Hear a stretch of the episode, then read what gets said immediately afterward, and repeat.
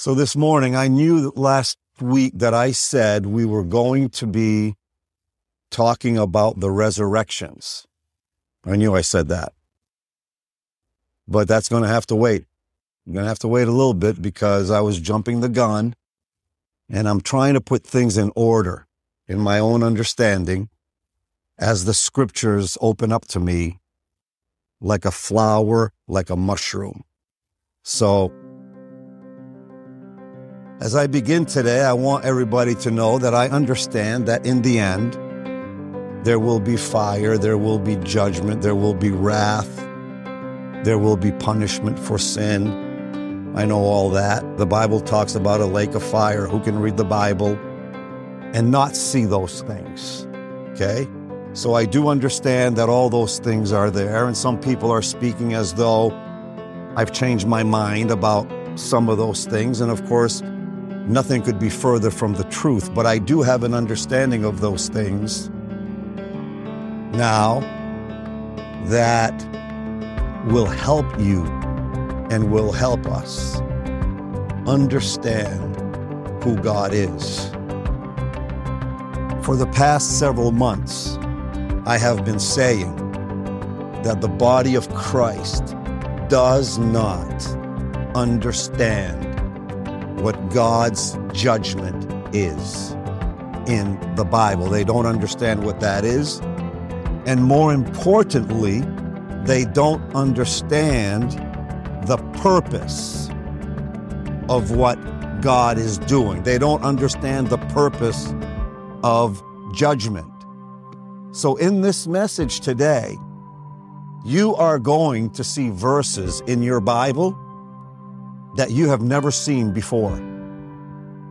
Even if you've read them, you'll wonder how you could have thought about them, what you thought about them, in the light of the full revelation of the Word of God. But as we begin this morning, I just want to read you this verse from the book of Hebrews, chapter 2, and verse 1. Therefore, we ought to give the more earnest heed to the things which we have heard, lest at any time we should let them slip.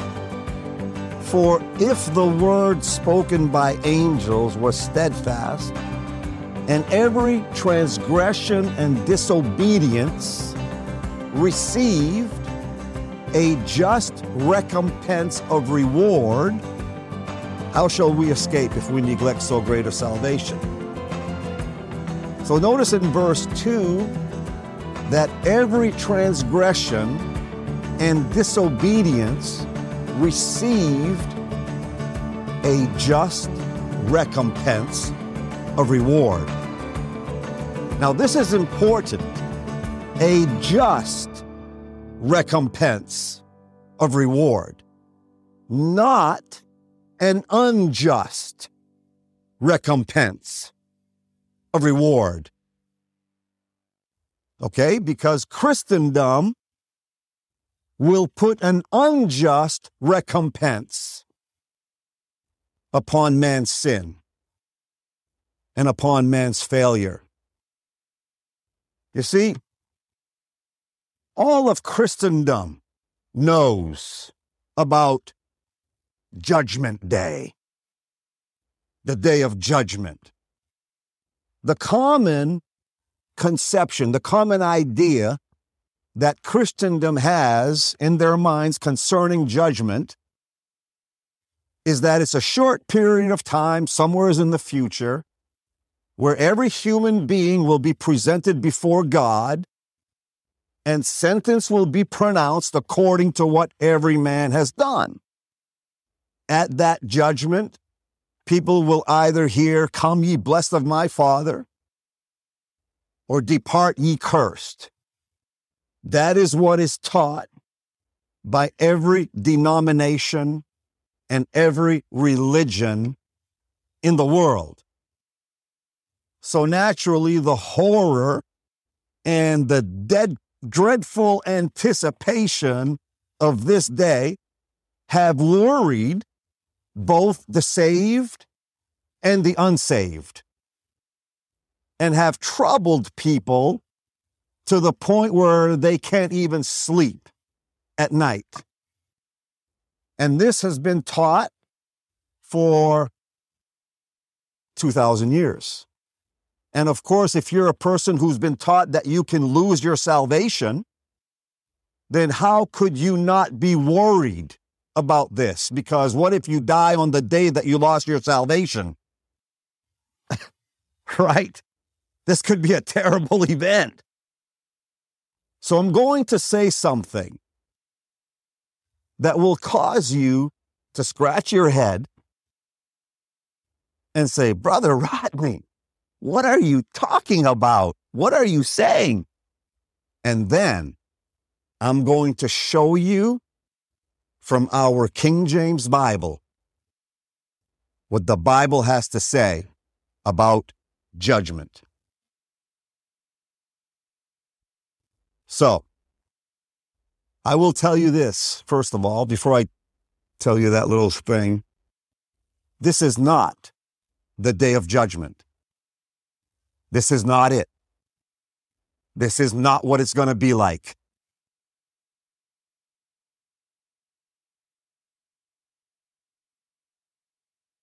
Now, before I tell you what will shock you, let me tell you that this is the God of Greek mythology that was literally adopted by the Christian, by Christendom, and fostered and nurtured and groomed to be this God, but this is not the God of the Bible. Some people will say, God is love. Yeah, but he's also a God of justice and he's also a God of wrath.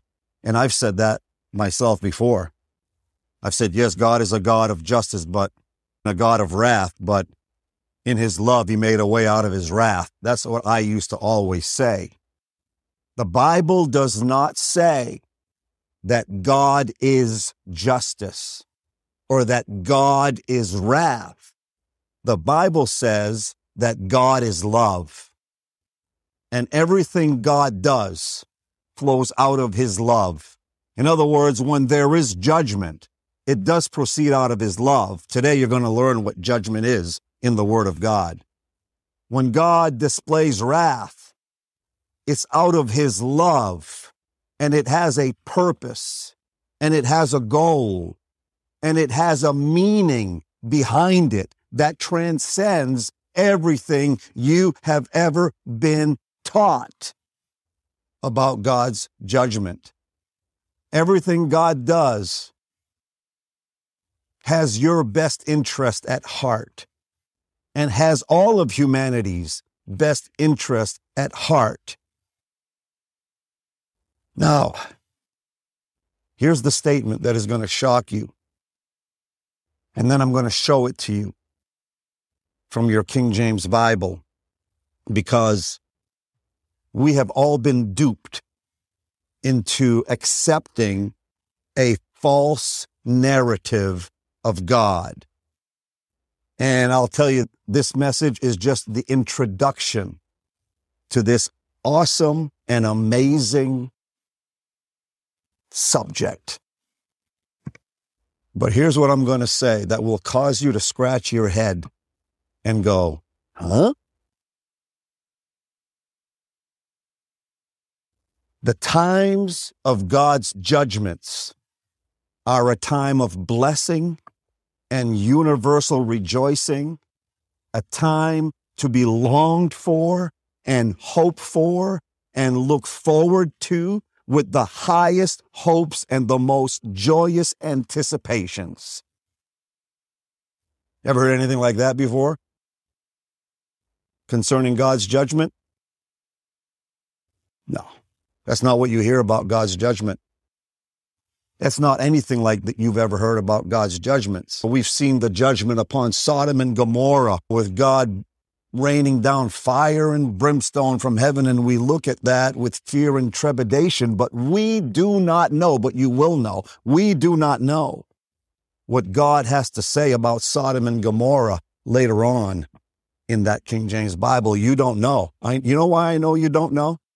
Because I know you never heard it, because I know everything you've heard. I know everything the Pentecostal church had to teach. I know everything the Plymouth Brethren had to teach. I know everything the Nazarene Church had to teach. I know everything the Independent Fundamental Baptists had to teach. I know everything dispensationalism has to teach. I know where they get it. I know where they learned it. I know who taught it to them. I know all of that. And I know that you've never heard what you're going to hear. And it's all so clear and plain in your King James Bible and so encouraging. But you will learn things in the next couple weeks that will bless your hearts beyond anything you could have ever dreamt of. Remember this verse in James chapter 5 Behold, we count them happy which endure. Ye have heard of the patience of Job. Remember, Job went through an ordeal unlike any man, right? Where, I mean, he lost everything. He had, he was struck with boils and you name it. And then notice it says, and have seen the end of the Lord. That the Lord is very pitiful and of tender mercy. Why does James say that the end of the Lord, the end of that the Lord is very pitiful, which means he has, he's full of pity for his creation, for man, and he's of tender mercy. That is the God of the Bible. He says that because the end of the Lord, the way things will be in the end, are not like this. It's not like this.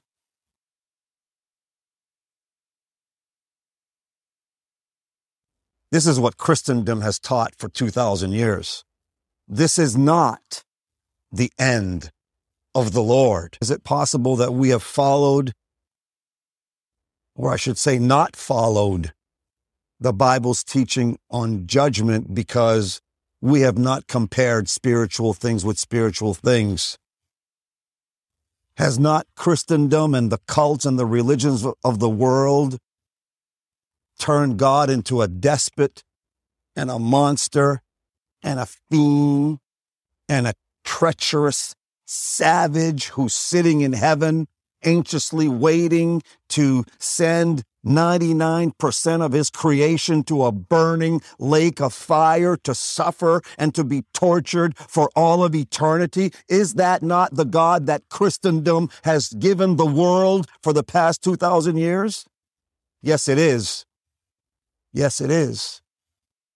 The common view that has been accepted by Christendom of God is that God created man. Satan came along and blindsided. God wasn't aware that was going to happen. And Satan derailed God's plan for man. And from that time forward, God has been trying to repair what the devil did, but God can only do his best in light of the condition of the world the way it is now. He's having a hard time fixing what the devil did. And then in the end, God will save some of the billions of people who have lived and died, but he'll only be able to save a small fraction of them because his adversary did such a great job in blindsiding him and the rest of humanity are going to spend eternity suffering in the flames of hell, whether they had the opportunity to hear the gospel or not. That's the view that we have all accepted from Christendom. Never would Christendom think that the omnipotent God could just as easily have prevented what happened as he allowed it to happen. Think about that. What kind of God would not prevent such a catastrophe from happening if he had the power to do it? What kind of God would not stop that? Let me tell you what kind of God would not stop or prevent the fall of man. It's the God of creation who has a plan and he has a purpose for everything that has ever happened, for what happened back then, and everything that has happened in history. All of it ultimately will redound to his glory and his praise and his worship. That's the kind of God who would allow those things to happen. But what man can understand that? I will tell you what man can understand that. The man who understands judgment in the Word of God. That man can understand this. So we're going to let the Word of God today define what judgment is in the Word of God rather than allowing Christendom to define what judgment is in the Word of God. I've heard preachers say that America has a church on every street corner and will be judged worse than other nations because America is without excuse. Have you ever heard something like that before? You've heard that, right? You've heard that, right? Let me tell you something about that. The fact that there is a church on every corner in America is the very reason why there are so many unbelievers in America. That's the reason. They look at Christendom with its 40,000 denominations and they say, and, and, and its many varied ways of salvation and many ways to approach God. And the world looks at Christendom and says, You are really confused and you are all sick. Led Zeppelin wrote a song about us called Dazed and Confused. If you don't know what that song is, that's too bad for you, but maybe they didn't write it about us. But they should have. If they didn't, the world says, Why would I believe in your God?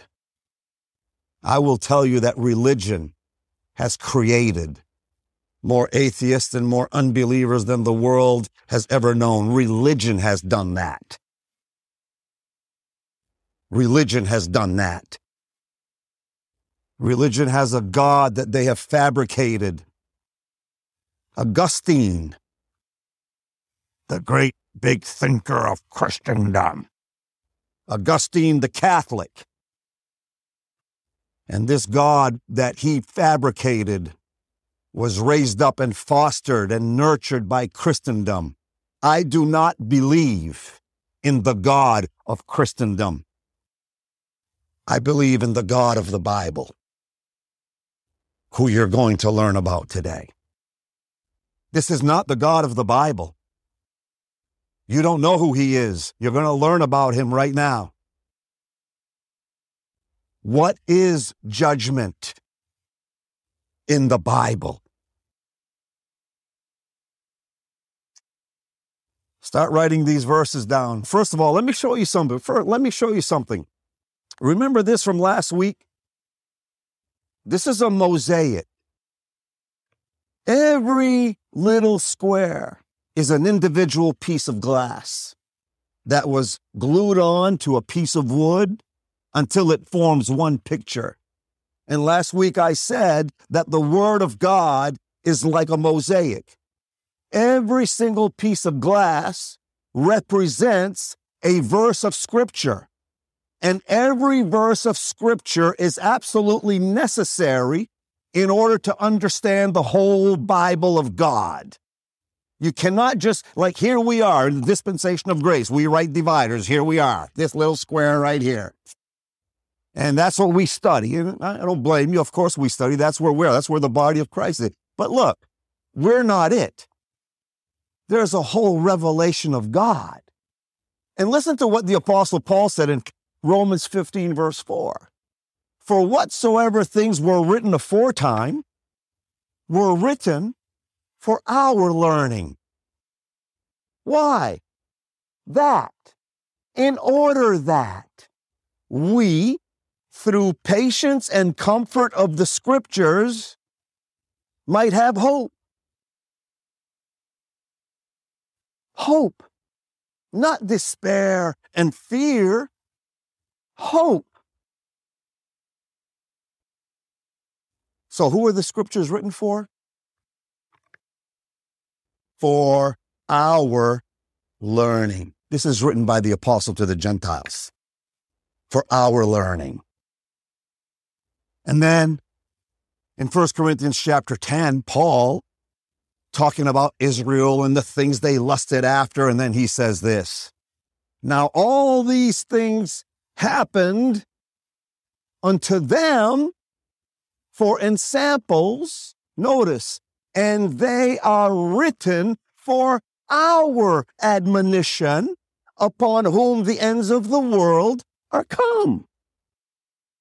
So we can rest with absolute certainty that the Word of God is speaking to us as much as it was speaking to them in the scriptures when God was speaking to them. We right dividers have been focused on Paul's letters to us for so long that we forget that what was written in the past, we all heard that it's for you, but it's not to you. We've all heard that. Oh, it's, the whole Bible is for you, but it's not to you. You know how man is a negative creature. You tell me it's not to me, okay. I got an email from a lady saying, I don't like being instructed from the Old Testament. Oh, is that right? You don't like being instructed from the Old Testament? Then argue with Paul. Not with me.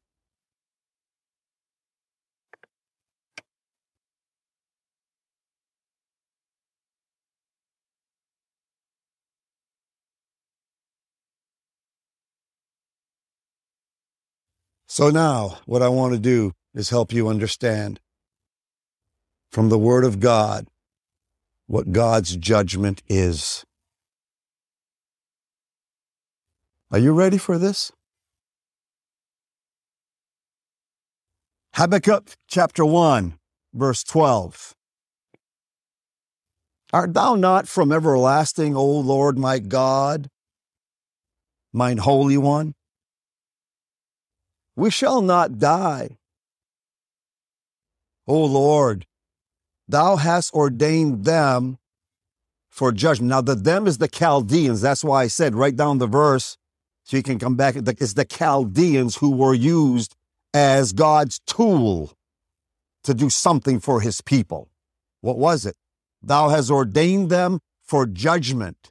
And, Almighty God, thou hast established them for correction.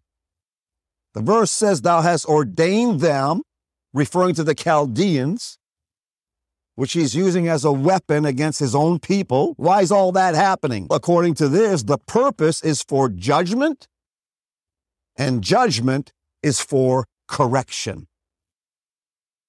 That's the purpose of judgment. That's one of them. You have children and they do something wrong. And so you punish them. What's the purpose of the punishment? It's for correction. It's so that they will learn how to represent your family in a way that brings honor to your family's name. That is the true purpose of judgment. Okay? Now, here's a beautiful verse. And you're going to write this one down and you're going to remember it. Okay? Because this verse is one of the most important verses in your Bible concerning judgment. Matter of fact, when you read about judgment in your Bible, you have to hold this verse up next to it because it defines it for you. Okay, I was talking about Isaiah chapter 26. Notice verse 8. Yea, in the way of thy judgments, O Lord, have we waited for the desire of our soul is to thy name and to the remembrance of thee. With my soul have I desired thee in the night. Yea, with my spirit within me will I seek thee early. Now, why all this waiting and longing and this desire? Listen, for when thy judgments are in the earth, the inhabitants of the world will learn righteousness. Notice what this verse does not say. It does not say, when thy judgments are in the earth, you will annihilate the inhabitants of the earth. You will destroy the inhabitants of the earth. No, it doesn't say that. It says, when thy judgments are in the earth, the inhabitants of the world, all the inhabitants of the world will learn righteousness. And that is a reason for rejoicing. They're longing for this. This is their desire. And this is God's ultimate plan and goal and purpose for his creation. So, now two things about judgment that probably until a couple minutes ago you did not know. Number one, judgment is for correction. And secondly, when thy judgments are in the earth, the inhabitants of the world will learn righteousness. This is not something we've ever thought about in connection with judgment. No, this is what we think about. There's no correction here. Nobody's learning any righteousness here. Not here. But in God's judgment, the inhabitants of the world will learn righteousness. Notice in Zephaniah chapter 3 Therefore wait ye upon me, saith the Lord, until the day that I rise up to the prey. For my determination is to gather the nations, that I may assemble the kingdoms, to pour upon them mine indignation, even all my fierce anger. For all the earth shall be devoured with the fire of my jealousy. Now, let me ask you something. Does that sound like judge? That sounds like judgment, right? What's the purpose of this? What's the purpose of this? Verse 9 For then will I turn to the people a pure language, that they may all call upon the name of the Lord to serve him with one consent. Hold on one second. I have to take care of something. Stand this, folks.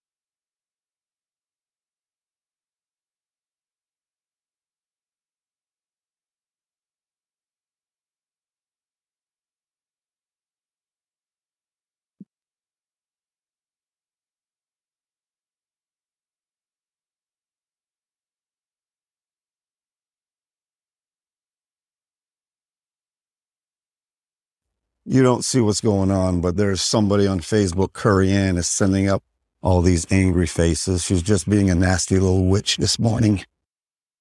So I thought I'd block her, but I blocked her yesterday. I can't block her again. I blocked her, then unblocked her and told her a couple things. And anyway, so Curry Ann, why don't you try behaving for once? Where was I? Oh, that's right. Verse 9, all right? For then will I turn to the people a pure language, that they may all call upon the name of the Lord to serve him with one consent. Notice that they may all. Who's the all? Who's the all? Verse 8 For my determination is to gather the nations. Why? That I may assemble the kingdoms. Well, what kingdoms? Well, all the kingdoms of the earth. And what's going to happen with all the kingdom, kingdoms of the earth? They're all going to get a pure language. What language will that be? Probably going to be Hebrew, because Hebrew is God's language. If you remember Genesis chapter 11, at the Tower of Babel, and there was one language, and it wasn't the language from God. It was the language of rebellion against God. And God scattered them all. Remember that? But now God is going to assemble all the nations and they will get a new language. And what will happen when all the kingdoms of the earth get that pure language? Verse 9 that they may all call upon the name of the Lord. Why? To serve him with one consent. They're all going to be in agreement with each other about God. And why would God do that? Because that's God's plan for mankind. Verse 8 looks really bad. Verse 8 looks bad, but think about it. It says that at the end of verse 8, the earth shall be devoured with the fire of my jealousy. That is not literal, real, literal fire. Fire of jealousy is not literal fire. That's not a big lighter fire. It's the fire of God's jealousy where he's consuming out of man the things that do not belong to him, that do not resemble him, as he's performing something that we're going to talk about more as time goes on. But here's a, a shorter concept of this whole verse right here, found in Psalm 90, verse 3. Thou turnest man to destruction. That sounds bad. And sayest, Return, ye children of men. If this destruction is the total destruction of man himself, then how could God say return? Can't destroy them and say return. you cannot say return to somebody that you have just destroyed and sent to hell. So, what is this destruction? If it's not the outward man, then it has to be something that has to do with the inward part of man that will be destroyed. We'll be talking about that in a, in a couple weeks, in the next couple weeks, when we talk about fire in the Bible. We're going to talk about that because that's an inter- interesting subject also. But this is the way God does things in his dealings with men throughout all of history. Never with the thought of permanent punishment for all of eternity with no respite.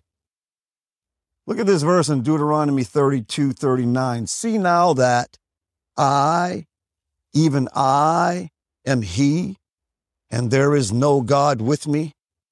I kill, and I make alive. I wound, and I heal. Neither is there any that can deliver out of my hand. Nobody's going to stop this from happening. I kill, I make alive. I wound, I heal. Nobody's going to stop that from happening.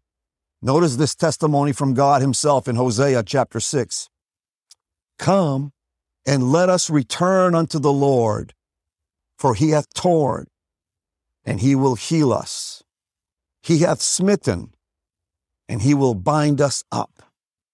This is how God works. God does this. Look at this 1 Samuel 2 6. The Lord killeth and maketh alive. He bringeth down to the grave and bringeth up. In other words, the grave, when it's when somebody's in the grave, it's not over. It's not over. Why? He bringeth up. That's the testimony of Scripture. Remember Job chapter 5, verse 18?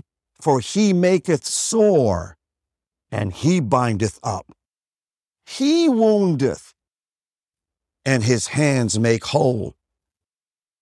Folks, that's the perfect picture of God's judgment, always with the end, with the intent of restoration, not annihilation. That's the picture we've had in our minds for years. That God wants to destroy everything. Even in destruction, thou turnest man to destruction and sayest, Return, ye children of men. There's a purpose why God wounds and makes sore, is so that men will return to the Lord. This is what judgment does. It's not destruction for eternity. It's destruction for the purpose of bringing man back to himself. And I'm just going to throw this out right now. God, right now, is in the process of creating, of making his creation into the image of his son. That's a longer subject than that sentence. But if you can wrap your head around that and see the big plan of God, that God is not some monster sitting up there. God is in the business of saving. That's what God is in the business of. That's what the God who is love is in the business of doing. I'm going to show you a verse. This is that this is the second coming of Jesus Christ. The second coming of Jesus Christ at the end of Daniel's 70th week. Isaiah chapter 63, verse 1. Who is this that cometh from Edom with dyed garments from Bozrah? This that is glorious in his apparel, traveling in the greatness of his strength. I that speak in righteousness. Who's that that speaks in righteousness? That's Jesus Christ.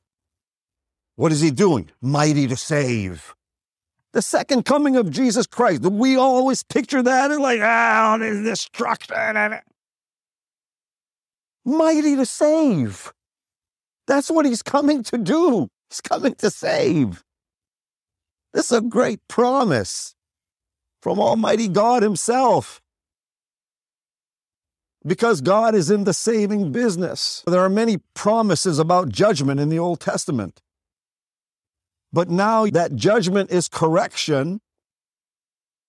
And when God's judgments are in the earth, the inhabitants of the world will learn righteousness. So, how many of you have always taught that judgment was total annihilation and destruction of multiplied billions of God's created beings? Be honest. How many of you thought that? You did, you all taught. Why you all thought that? Because that's what we've all been taught. It's not what the Bible teaches. This is what the Bible says judgment is right here. And this is good news. Picture like this, that came from Augustine. We've all had this picture in our mind for years, many years. Now, when we arrive at the New Testament, what does the Bible say there? There's a prophecy in uh, Isaiah 11. I'm going to put it up here in a second. That happened is what is this is what's going to happen in the millennial reign of Christ. Isaiah 11:10. And in that day there shall be a root of Jesse, that's the Lord Jesus Christ, which shall stand for an ensign of the people. To it, to the that ensign the Gentiles shall seek, and in and his rest shall be glorious. How are the Gentiles going to seek if they're all destroyed at the second coming? How in the world is that going to happen? And his rest shall be glorious. This is the millennial reign of Jesus Christ. Now, Matthew recognizes this in Matthew chapter 12, where he says, And in his name shall the Gentiles trust referring to this. But what comes before these ver- this verse in Matthew chapter 12? Matthew 12, verse 18. Behold my servant, that's Jesus Christ, whom I have chosen, my beloved, in whom my soul is well pleased.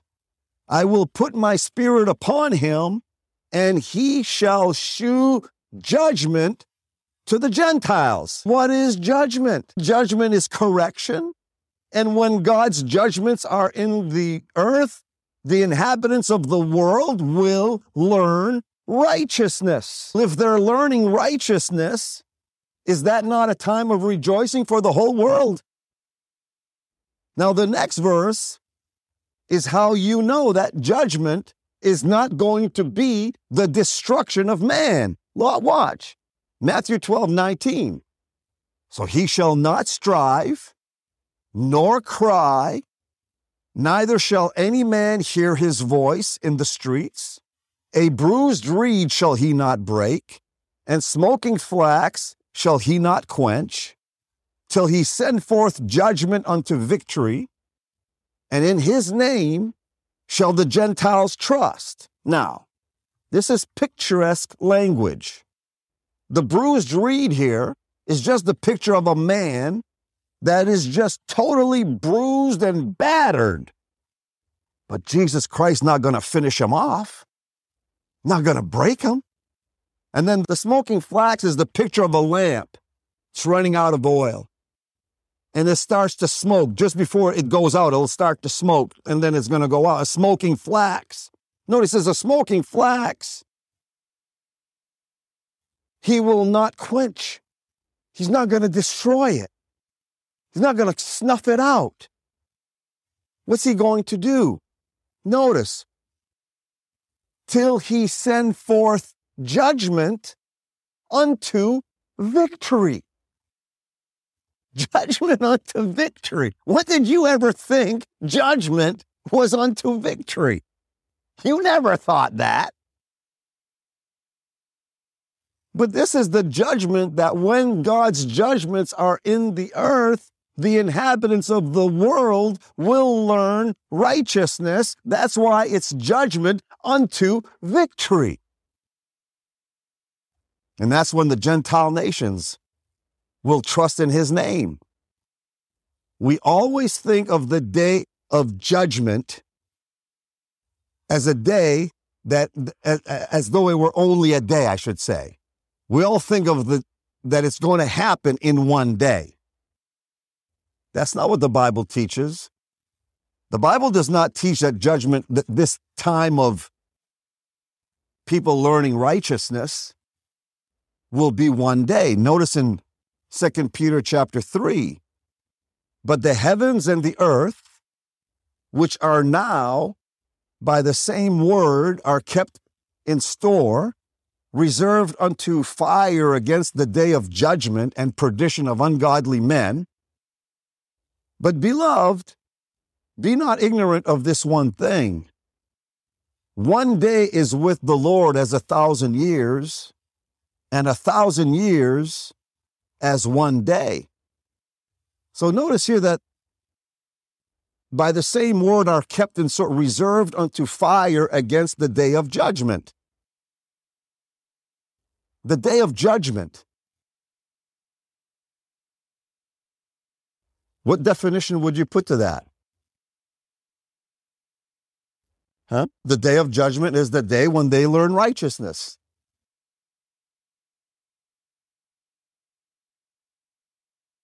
And it's not one day. It's a time of correction and learning righteousness.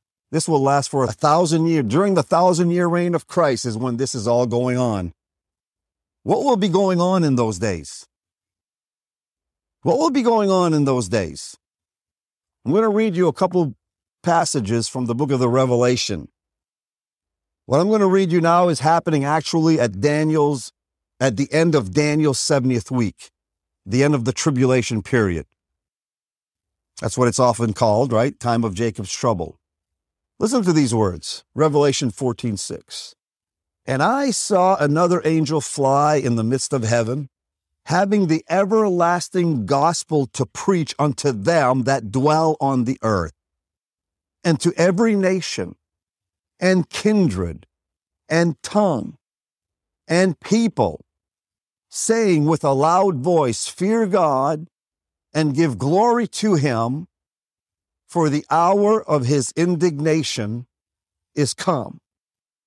Now he's saying here to every nation and kindred and tongue and people to give glory to God. If judgment was total destruction, like we've always thought, would people from all kindreds and tongues and every nation worship the Lord? Of course not. How could they?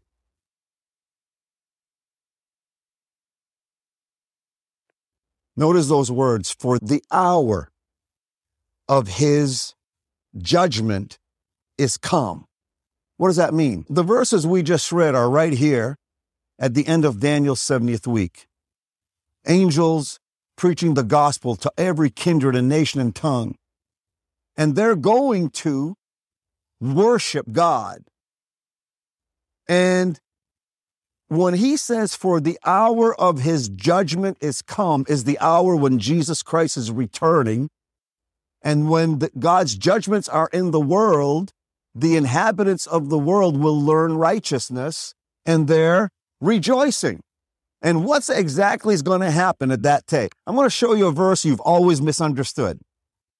It's in the book of Jude. Let me do this again. Jude, chapter, there's only one chapter, so it's verse 14.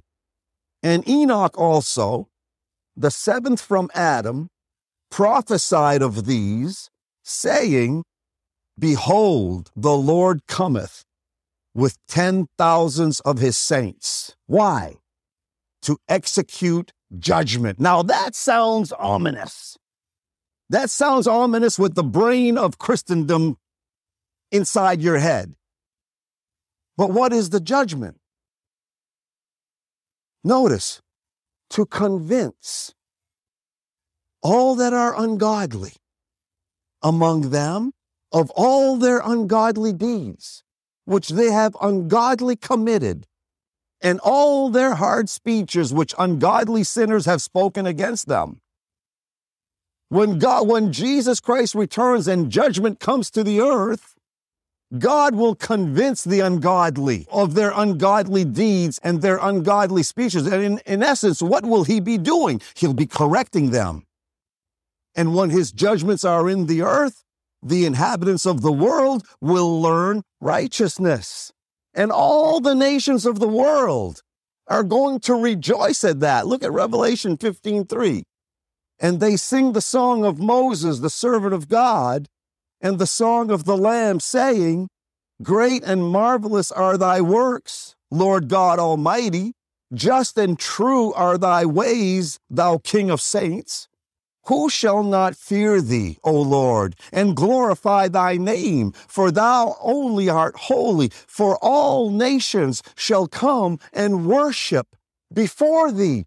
Now, why is the writer of the Revelation saying, Thy ways are just and true, and who shall not fear thee and glorify thy name, and that all nations shall come and worship before thee? Why is he saying that? Notice, for thy judgments are made manifest. When God's judgments are in the world, the people will learn righteousness and that's why I said at the beginning of this message, the time of God's judgments are a time of blessing and a universal rejoicing, a time to be longed for and hoped for, a time to be looked forward to with great anticipation and the highest hopes of joy.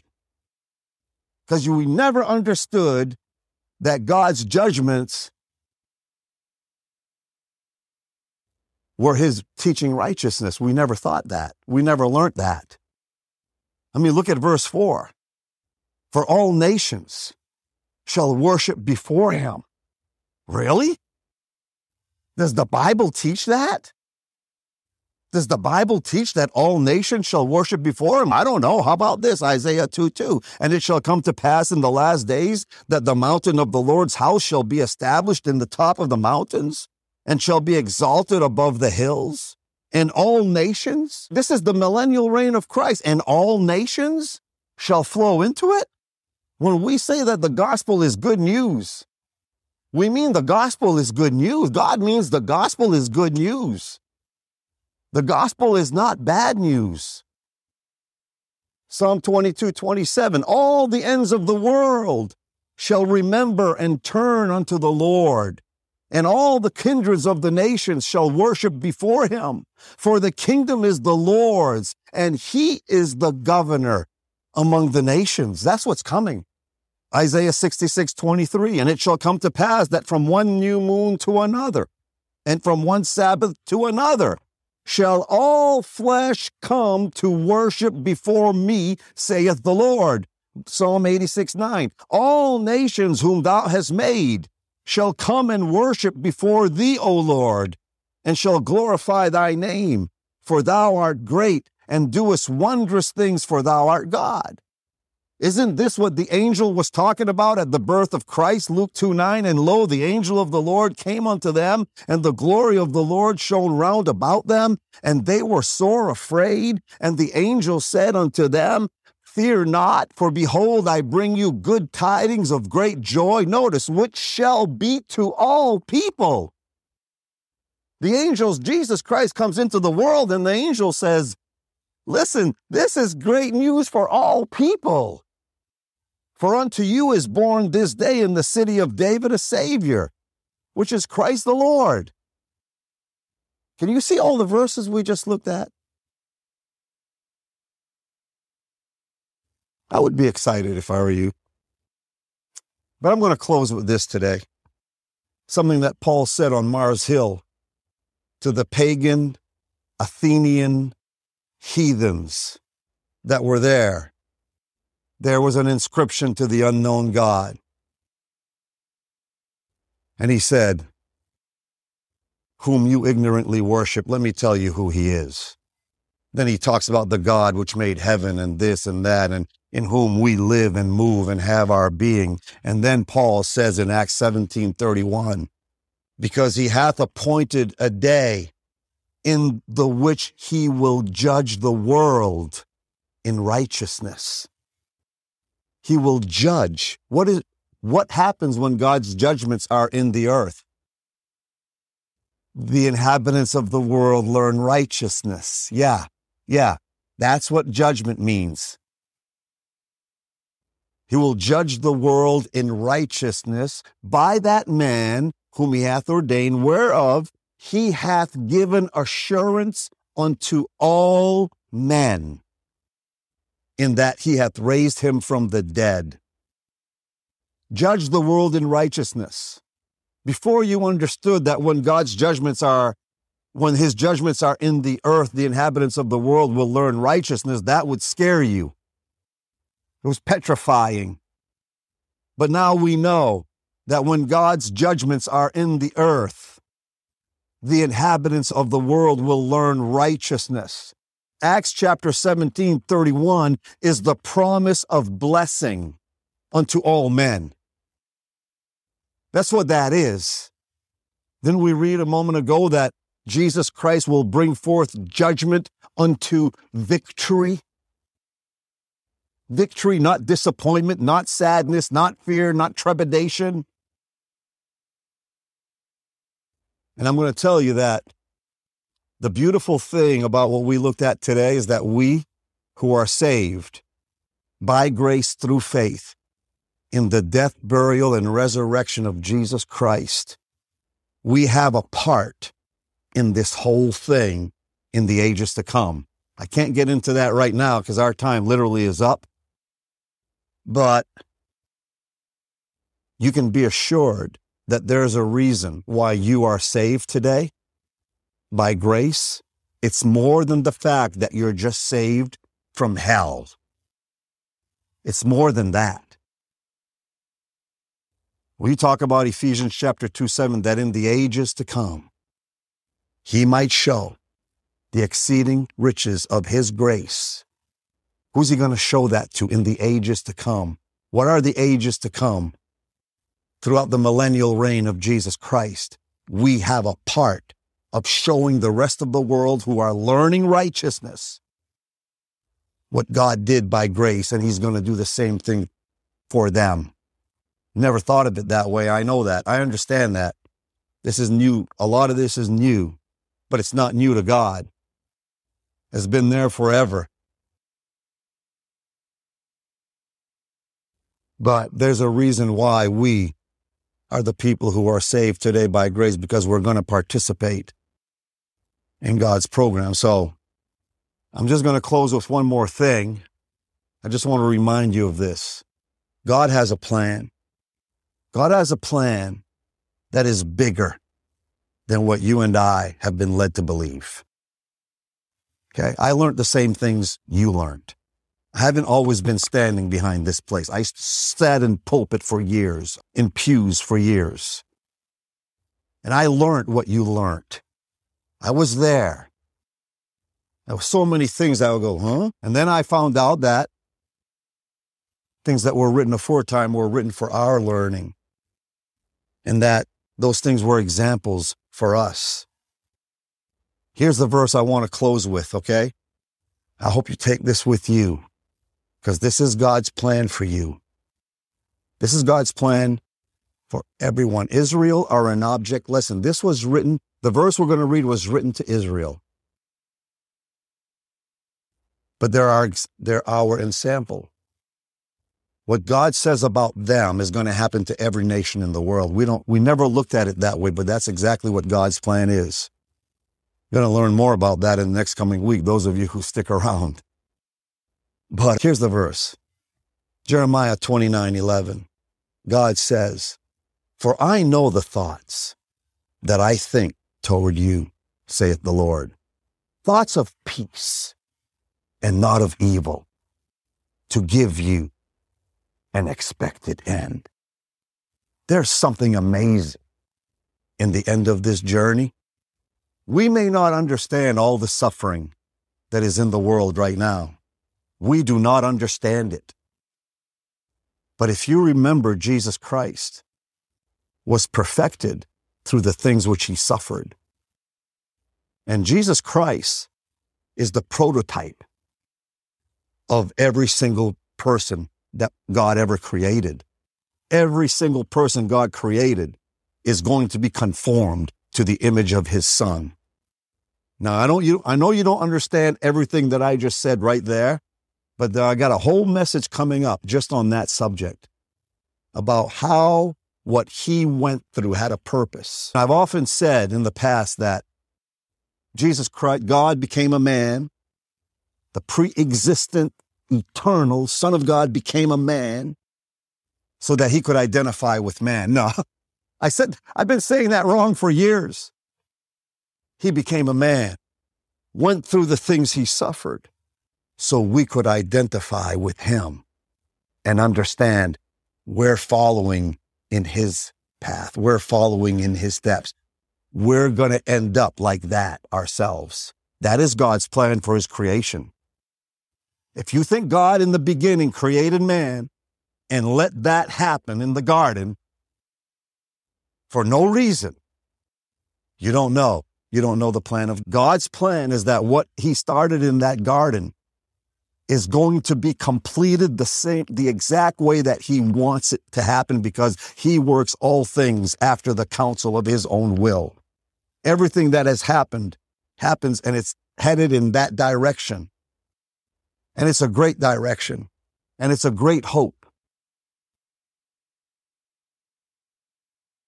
God is in the saving business, but we have no idea. I told you I was going to ask you a question that had five answers. Actually, found six now that have an, that that the question has answers to. That that one question has an answer to, but I'm not going to talk about it today because really our time is done. But today, where we live, God sent His Son for us to hang, bleed, and die on a cross. We're a unique space of time in the Word of God. We're in the dispensation of grace. We're the only people, well, the past 2,000 years, we're the only people who've lived in that period of time where God is not imputing your sin to you. That's 2 Corinthians chapter 5. That's what Paul said. I didn't say that, he said that. But this period of time has a purpose in the whole plan. Because in the whole plan, we will be taken out of here and we will be brought into this place when God is fulfilling the rest of his plan. And we are going to be an example of how God works in grace. And everybody, because you and I, we're all going to be conformed to the image of Christ. It's not happening today. There's not one person conformed to the image of Christ right now, but it is going to happen. But what we don't understand is God's plan. That's God's plan for all the nations of the world. Next week, like I said, this is just an introduction to this subject. But next week, I'm going to show you so many verses in your Bible that substantiate and validate this message from today. Just that's all I'll be doing next week. I won't even be talking. I'm just going to be showing you from Genesis to Revelation, the most unbelievable verses in your Bible that you ever saw. It overwhelms me when I read all those verses, and there are many. I think it will take, it will uh, probably take the whole hour just to go through the verses one at a time. And you will be blessed. Those of you who want to know what the Bible says, you will be blessed. Those people who want to stick with the Augustinian view of God and his and this mad monster who wants to send everybody to hell, you're, you're not gonna you're not gonna see these truths. You're not gonna see it. But those of you who want to believe your Bible and believe the words on the page, and now you have this new understanding, this most important understanding of judgment is Isaiah chapter 26 that when his judgments are in the earth, the inhabitants of the world will learn righteousness. That's God's plan. That is God's plan. And nobody's going to undo it, whether they believe it or not. It Doesn't matter to me if you don't believe it. I told my wife, I told my wife at lunch Sunday, uh, uh last Sunday, that we may just go back to my office at home and just have church from there forever after this. Because if people can't enter into an understanding of this, I'm not going to be responsible for that. Because people want to leave, you're very welcome to leave if that's what you want to do. But that's how it's going to be. If I have to go back and just teach from my office, I will. But this is, I'm seeing what the Bible says. I'm more interested in the Bible than what religion has taught for years. Because this kind of teaching that we've had, it affects the conscience of man. It affects how you look at human beings. It affects how you treat your neighbor. This whole scary thing that is Christendom is not healthy for humanity. And look at what it has done in the world.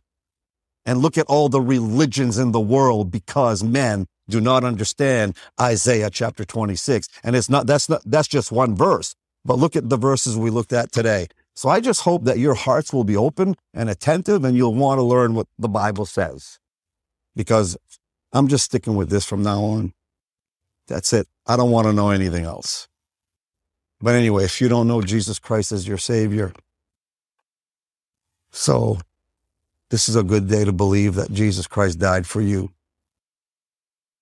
that he was raised from the dead. He was buried and raised from the dead, and you trust that's it for the forgiveness of your sins.